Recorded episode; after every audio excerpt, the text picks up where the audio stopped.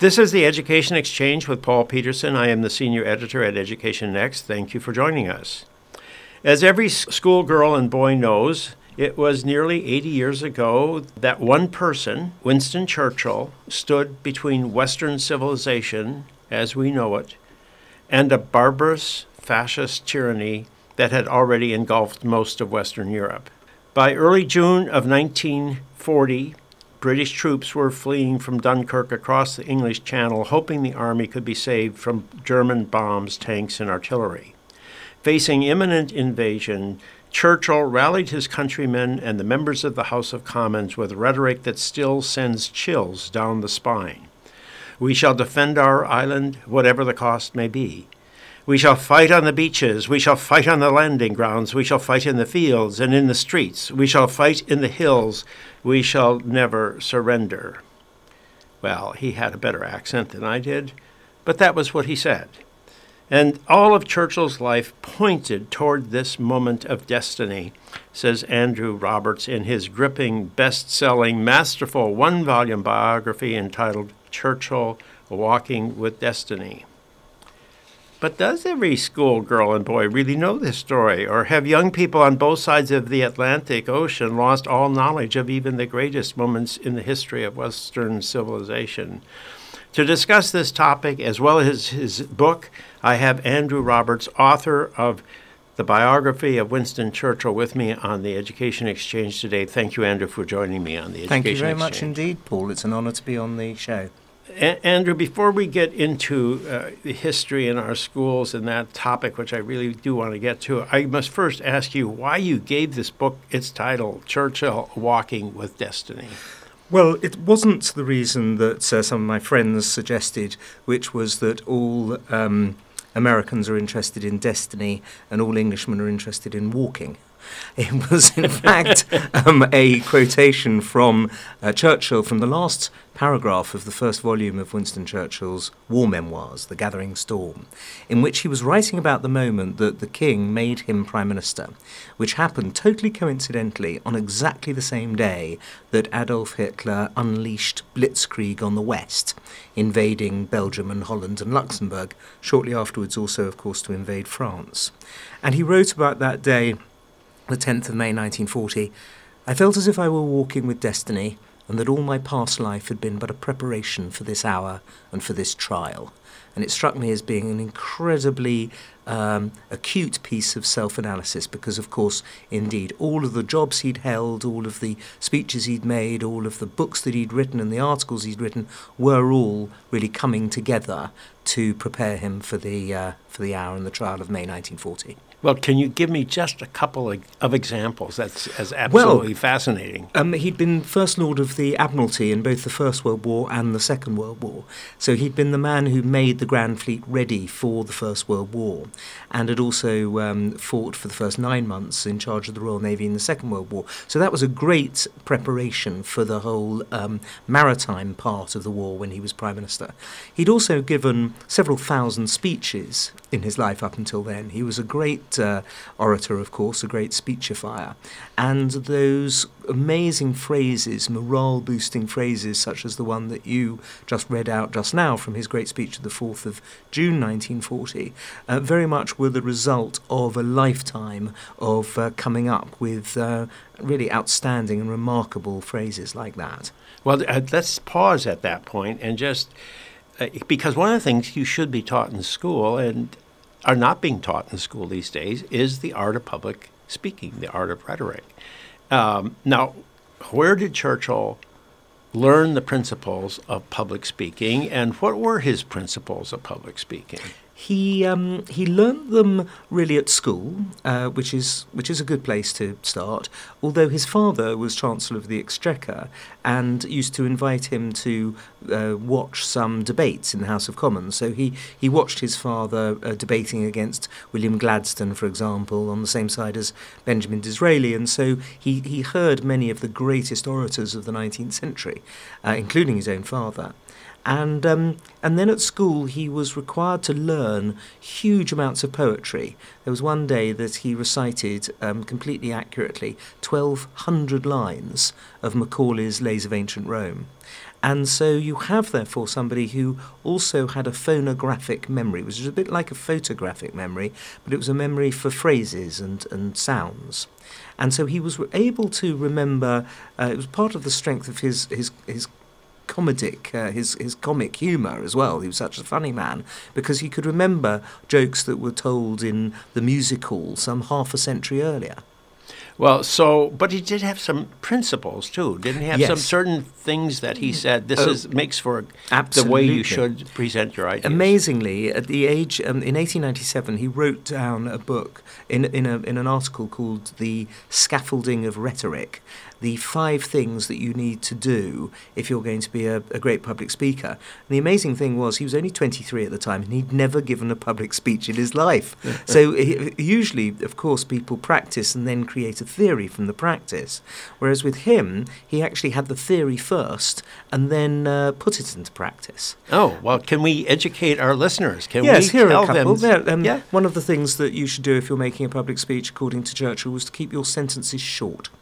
Don't um, include lots of um, subclauses uh, because each sentence should convey one thought and one thought only. Another one was to keep your words short. Uh, don't show off how clever you are by using some long word. Use the exact right word for the sentence. Um, and use some old-fashioned Anglo-Saxon words, not Well, those things from the southern part of Europe. Um, not so much old fashioned, but the words that the English speaking peoples have used in their common parlance for a thousand years. Uh, sometimes he did use deliberately old fashioned words. The word foe, for example, for, for meaning uh, an enemy, um, had not really been in common parlance in, since Victorian England. It is now, though, isn't Um, it? He, I think he brought it back. Um, yes, it's a. Um, it's one of those words that had almost become obsolescent, but then which he he used for the striking um, power of an unusual word. Um, he was very much in favour of, um, otherwise, as I say, of using words from Old English and uh, and Anglo-Saxon because he felt that people could automatically uh, uh, understand them and know what he was talking about. Well, so I have to ask you this question. Why did you write still another biography of Winston Churchill about whom there are already, I think you said the other day, 1,009 books on this subject, uh, including a number of very excellent studies written by yourself? Um, yes, 1,009 biographies. It does strike me as somewhat, and my wife tells me it is undoubtedly something quite hubristic to impose a 1010th on the public. But um, very fortunately, and over the last six or seven, eight years, there has been an avalanche of new information about Churchill, new sources that have become available. And uh, Her Majesty the Queen allowed me to be the first Churchill biographer to use her father's diaries and to research them. And uh, King George VI met Churchill every Tuesday of the Second World War, and they had uh, lunch together. And um, the King wrote down everything that Churchill told him, and Churchill trusted the King with all the great secrets of the Second World War. And so, um, so that's a new. Uh, a very exciting new source, but there have been many others, 41 sets of papers that have been deposited at Churchill College, Cambridge, since the uh, last major biography of him. Well, so did you? What would you say are the new points that have emerged from some of these new sources that you've been able to explore, Well, there's something, the there's something Diary? Yeah. new on pretty much every page of this book um, that hasn't appeared in a Churchill biography before. I think one of the most uh, striking things was the way in which, and you get this from the King's diaries, the sheer sense of frustration that Churchill had with the very slow speed with which the Roosevelt administration um, brought America towards bellicosity in the Second World War. He obviously understood intellectually how difficult it was to do for um, for Roosevelt because he was fighting against the isolationist movement and Charles Lindbergh and so on.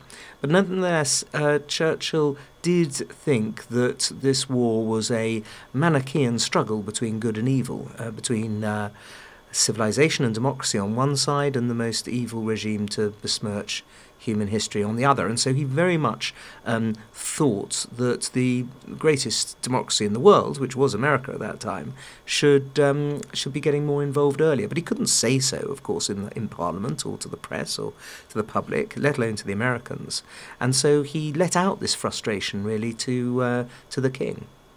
Well, that is truly fascinating, and it's very closely related to the question that I wanted to bring up because, uh, Andrew, I, I, I, have always thought that uh, Franklin Delano Roosevelt, especially after he was elected in the fall of 1940, had now uh, was liberated to do what was best for the world and did not have to worry about reelection. I mean, he was not probably ever going to run for president again, as it turns out he does, but he couldn't have planned that in in in 19 uh, at, December 1940. But it's not until December 1941, after Japan has attacked Pearl Harbor, that he finally does uh, respond to the Germans' declaration of war against the United States and really throw the whole weight of the United States into the battlefield.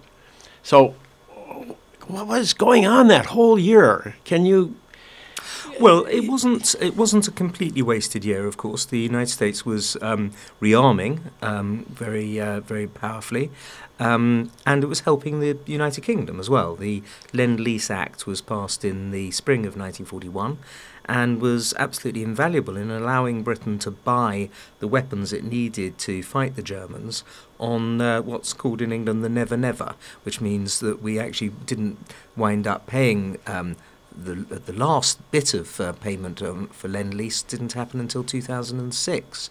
So we were we were borrowing really for seven on 75 year terms um, from the United States uh, to buy the United States' own uh, weapons. So um, it's it's wrong to say, and also actually, in fact, the way in which the American Navy started taking more and more of the um, Atlantic, patrolling more and more of the Atlantic against German U-boats, was invaluable, really, for the Royal Navy.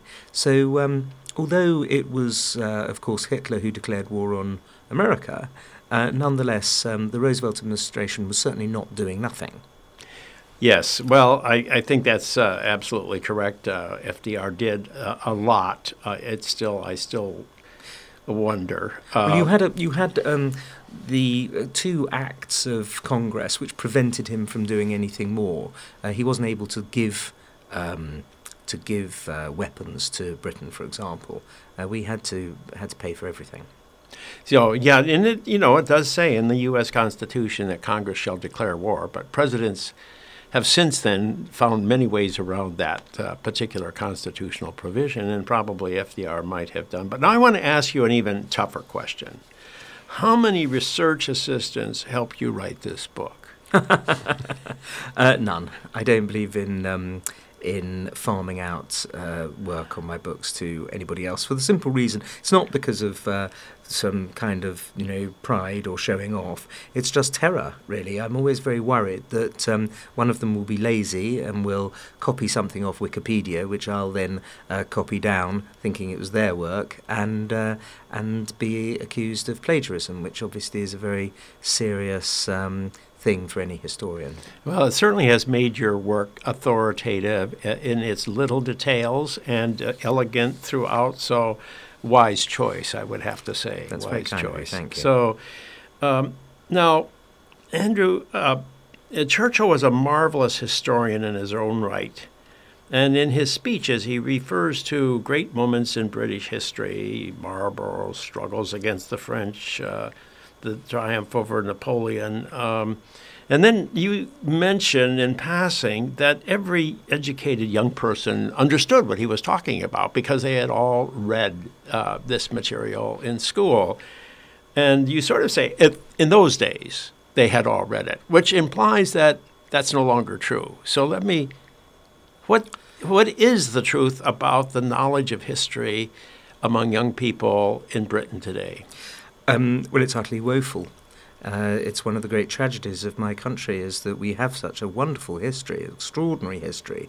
Uh, the long panoply of, of British history is um, is a great uh, aspect of my country, but um, overall, I'm afraid, um, the the most exciting parts of it, the wars and battles and assassinations and so on, um, are not taught and the uh, the really boring bits are. And there's we got to the terrible situation where, uh, in a recent survey, some 20% of uh, British teenagers, and it wasn't a small sample either, it was a couple of thousand, 20% of them thought that Winston Churchill was a fictional character uh, even though 47% thought that Sherlock Holmes was a real person, and um, 53% thought that Eleanor Rigby was a real person. Well, maybe they don't know the difference between fiction and fact. Well, that's um, that's a big problem, isn't it? Because uh, uh, that's job number one of the history teachers. Yeah, well, we do get all these documentaries that uh, get uh, fictionalized, and then uh, we, and then we have movies that pretend that they're do- documentaries when they're they're really not. There was one um, uh, terrible statistic that I saw the other day, and this is I don't think this is true of today, but certainly a few years ago, um, the amount of time that was spent in the school syllabus, the school history syllabus, uh, on Winston Churchill had been cut down to 14 seconds. He appears for, uh, in a video that uh, children had to watch, and he was on the video for 14 seconds, and that was all they were required to know about Winston Churchill. Well, you know, George Washington is falling out of the uh, history books in the United States. Uh, it's it, much more attention is being given to uh, the slavery than to the writing of the Constitution, and not that it, slavery isn't a terribly important topic to be explored, but um, uh, the, the, the negative sides of American history seem to be the point of many of the uh, pages that uh, students are being asked to read as, as a young person, and the celebratory moments, the, the moments that rise to the top, such as uh, Abraham Lincoln's uh, Gettysburg Address and uh, the what Washington did with the troops and the Declaration, all of those things get passed over very quickly. So I mean, this is a problem that we face in the United States just as well as in Britain. What is what's the explanation for this? Do you think? I I am flummoxed by it uh, constantly. It um, it seems to be uh, the quickest way that one can demoralize a nation is to not tell uh, its children of the greatness uh, and the great moments. And of course, there were very um, sad and unfortunate moments. Uh, slavery that you mentioned, of course, uh, it took um, Britain until 1807 to uh, to ban the slave trade, and then 1833 to abolish slavery, which is very very late um, in history. But um, nonetheless, the uh, the positive aspects, the fact that the Royal Navy was instrumental in wiping out the slave trade, which continued um, many after many more decades, of course, um, was uh, is something to be proud of, and uh, and you, in your country, the giants of the founders. Um, of, uh, of Adams and Jefferson and uh, Franklin and Monroe and Madison, uh, these people, um, many of them slave owners, were um, nonetheless, as well as being slave owners, were the people who created the most enlightened document in the history of the Enlightenment, in the American Constitution.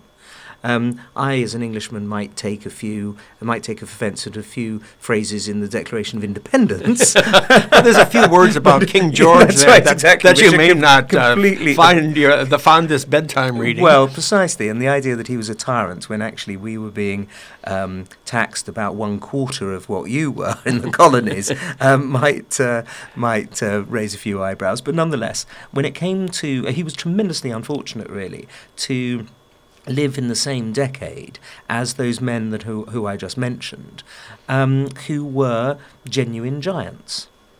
Yes, it is. Uh, it is remarkable, actually, that the revolution didn't go off the rails. Too. I mean, they kept it. They kept it. When one looks at the way that the French Revolution went and the Russian Revolution as well, the idea that these these um, Bostonian merchants and uh, and Virginian uh, planters uh, were able to keep control of that revolution um, was um, was not the least of its attributes. Well, is the problem with history in our schools more? Um, well, is it a, the fundamental issue is within the uh, history departments at our universities, their understanding of history their uh, their uh, historiography that, or maybe that's all they now teach is historiography and not history. I think also. Um, the way in which the narrative um, has been lost as well. Uh, I think it's very important to teach chronology, to teach dates. In fact, you know what happened in each year, because when you did you actually learn in school uh, the dates for every we had uh, uh, between, monarch between 1066 and um, and 1945. We were expected to know 500 dates, and we were tested on them at the every at the end of every term, and um, and many of us would get 498 um, right. You know, it was uh, it was it, the question was was whether you were going to get one or two wrong, um, and it's proved for me at least completely invaluable throughout my life because if you know that something happened in a decade before something else happened, that is the way that you can get the chronology, get the narrative, work out who was who and where was what. You know, unless you do that, if you just do things thematically, uh, you can't you can't work those things out easily in your in your head. Well, now we're being asked. Uh, we're asking students to explain the causes of the American Revolution or the or the Civil War, and people don't even really know what came before the Civil War and what came after the Civil War. Yes, exactly. And unless you do, um, it's it's no good. And in England, we have the same problem. What we, it's it's nicknamed by teachers uh, Henry to Hitler. So you're taught about Henry VIII and the Tudors, and then you jump to the Second World War, and we don't have the uh, the the interspersing um, of the uh, of the Stuarts and the Hanoverians, you know, to put everything in perspective. Which uh, did contribute something to uh, British history. of course, well, absolutely. The, um, the, the growth of the British Empire, really, uh, the Second British Empire took place under the late um, Hanoverians, and so we uh, you, you miss an awful lot, yes. Well, so and, and, uh, and having mentioned, sorry, just to yeah. butt in, having mentioned the British Empire, that is also um, taught in the most um, outrageously politically correct way, as though the whole of the empire, the whole 500 years of the of the story of the empire, from John Cabot landing in Newfoundland in 1497 through to um, Christopher Patten leaving Hong Kong in 1997, 500 years of it, almost to the day, and it's treated as a universally bad thing, which clearly it wasn't. Um, there, in fact, some would argue um, that actually it was the greatest thing that the British um, ever gave to civilization. And the way in which, therefore, the sort of fashionably politically correct um, stances are taken by uh, teachers both in schools and at university, I think does children absolutely no favours whatsoever. Well, we have the same thing in, the United States, where we have uh, the the march of of the uh, colonies and the United States across the Appalachians and, in, in, across the Mississippi and all the way to the Pacific coast. And uh, of course, uh, a lot of um, suffering occurs in there, and the uh, Native Americans uh, are um, disrupt their lives are disrupted, and they're forced to move west. And this is a very unfortunate part of the American experience, but.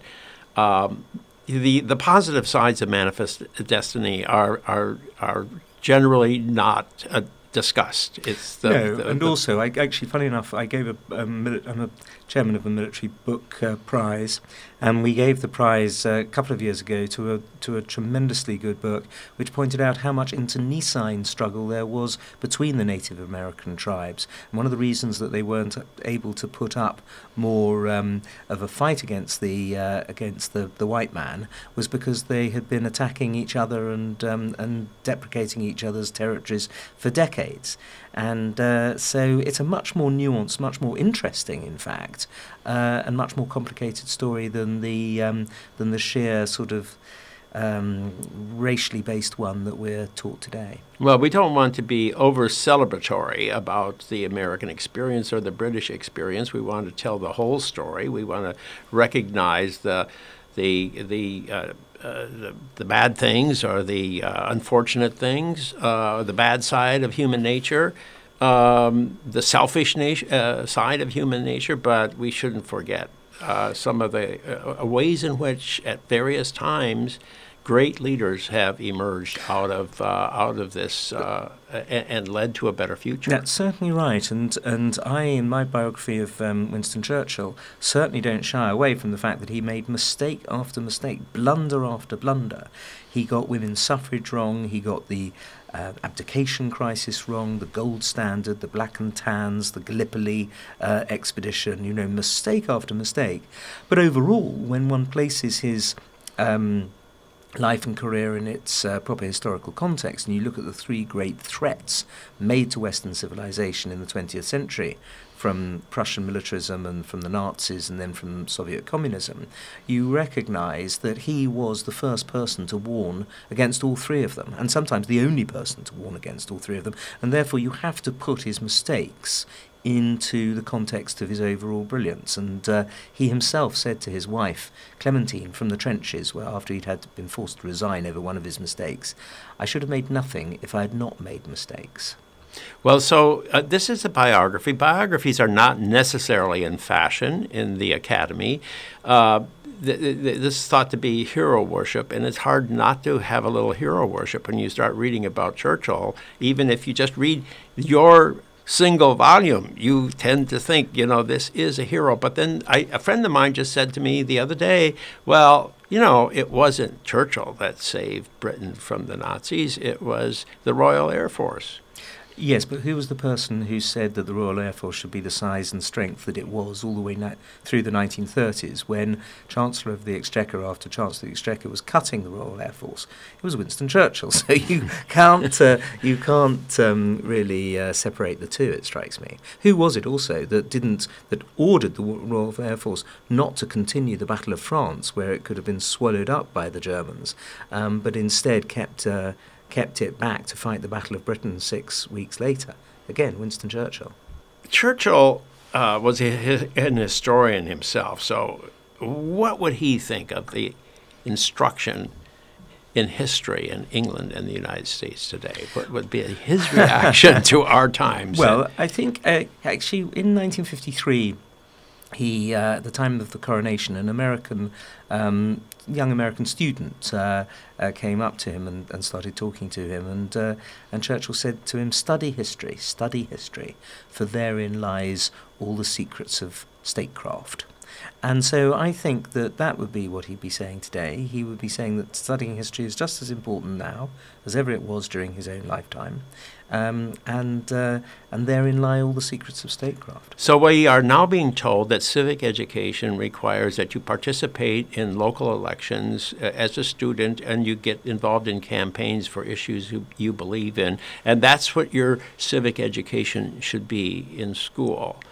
Uh, is that a proper replacement for the study of history? No, um, not a replacement. I don't think there's anything wrong with people um, standing for elective office and being uh, and undertaking civic um, uh, duties and responsibilities. And neither would Churchill. Churchill, of course, went into Parliament extremely young. He was still in his mid twenties uh, when he did that.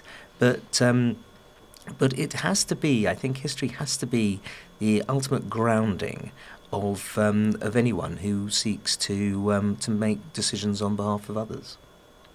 Well, thank you very much for joining me on the Education Exchange, uh, Andrew.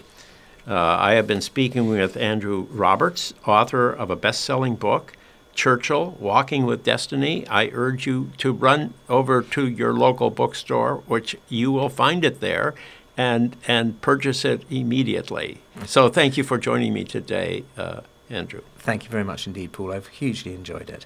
I am Paul Peterson. This is the Education Exchange. Please join me for a new Education Exchange podcast released on the Education Next website every Monday at noon Eastern Time. Thank you for joining me.